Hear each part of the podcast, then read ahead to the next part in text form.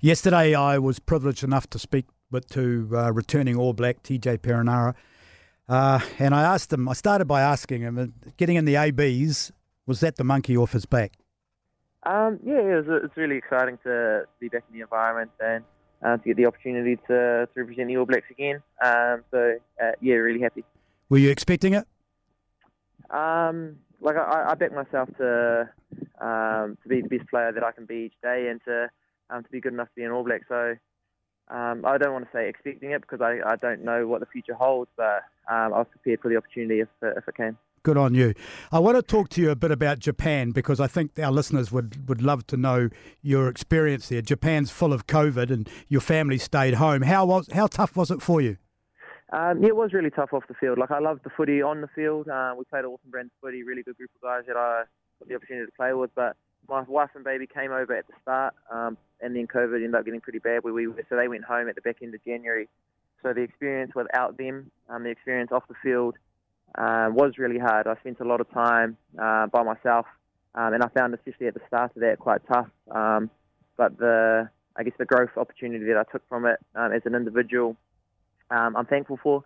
I don't wish um, to do something like that again, to be away from them again. But after it being like so hard at the, the start, I needed to, to try and find a positive on it um, and try and uh, get as much growth as an individual as I can. So when I came home, I could be the best uh, husband for my wife and the best father to baby.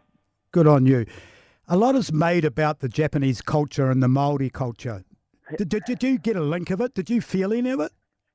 Um, I have um, previously. I, I, I, think we have uh, a lot of similarities uh, within Te Ao Māori and Te Ao um, Hapani.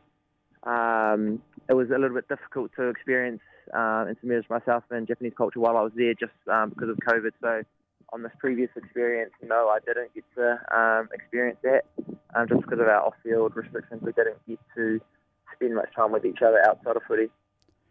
The trip home, how did how how did that feel? How good did that feel? on the plane coming home? Um, yeah, it was pretty special. Eh? Like I remember speaking to my wife the day um, she left, um, and we, it was like 107 days before then, uh, before seeing them again. Um, and so being able to get on that plane and knowing that there was two weeks of isolation before I got to see them was a uh, it was a pretty surreal feeling actually. I also want to talk to you, TJ, because you've gone vegan. And uh, I mean, obviously, my connections in basketball, a lot of the NBA guys have, have done that. And I just can't understand how it works. Tell, tell us a little bit how hard that was as a finely tuned athlete, like an NBA player or yourself in All Black, to convert to veganism.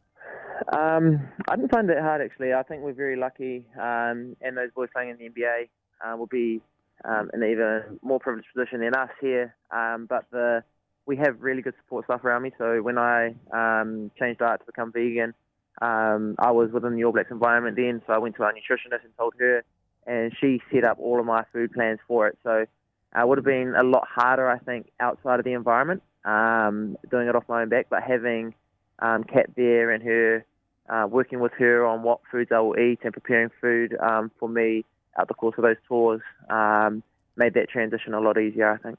When you're on your own and cooking on your own, talk us through a menu. Tell, talk us through some of the stuff that you could cook for yourself, just to give our listeners an idea, because I know you want to promote it. Yeah, so there's a um, a really good brand. It's called Quorn Q U O R N uh, that they do um, meat replacements. So a lot of the food that I that I eat um, is very similar to that uh, that I ate before, whether it could be um, a stir fry, or um, there's like patties that we can have. So we do roast, um, like a roast veggie salad with it's not chicken, but like chicken schnitzel yes. pieces through it, which are made from a meat replacement. Um, you can make nachos, well, like literally any food outside of, I guess, a, a roast pork or a roast roast chicken or something like that.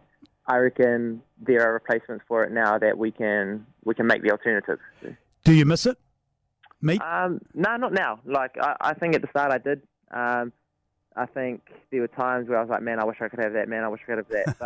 But the more that I've um, been living in this world, the more um, options that I that I know are out there. So if I'm out with the boys, I know um, where a vegan-friendly place will be to eat. I think restaurants nowadays as well, um, because so many people are vegetarian or um, vegan, they have an element of their menu dedicated to that too. So um, no, I don't miss it, and the accessibility to it now is a lot better than I guess it would have been a decade or two ago.